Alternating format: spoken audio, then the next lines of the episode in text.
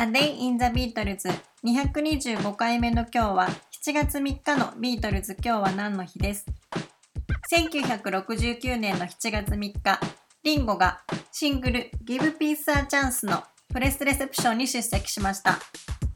プラスティック・オノ・バンドの Give Peace a Chance はジョンが発表した初めてのビートルズではないソロシングルで翌日の7月4日にイギリスでアップルからリリースされることになっていました。しかし、この月の初めにスコットランドにドライブ旅行に出かけていたジョンとヨーコは、そこで交通事故に遭い、スコットランドの病院に入院中でした。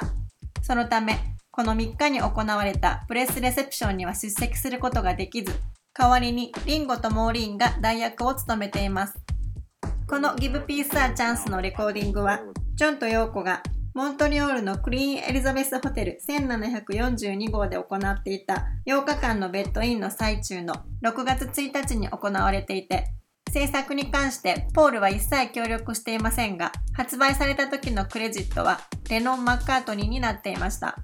4月にジョンとヨーコのバラードをレコーディングするときに、ポールがそれを手伝ったことに対するお礼であるとか、ジョンがビートルズを抜けることを後ろめたく思っていたからなど、いくつかの理由が語られていますが、ジョンは後に、あれはヨーコとの共作だったので、クレジットはレノンを斧にすべきだったのに、自分は愚かなことをしてしまったと語っています。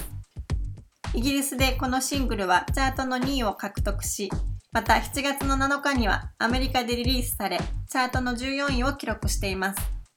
ジョンはこの曲を反戦歌や平和のメッセージソングとして作成しましたが、楽曲はその狙い通りアメリカでベトナム戦争反対の行進のテーマソングとなりました。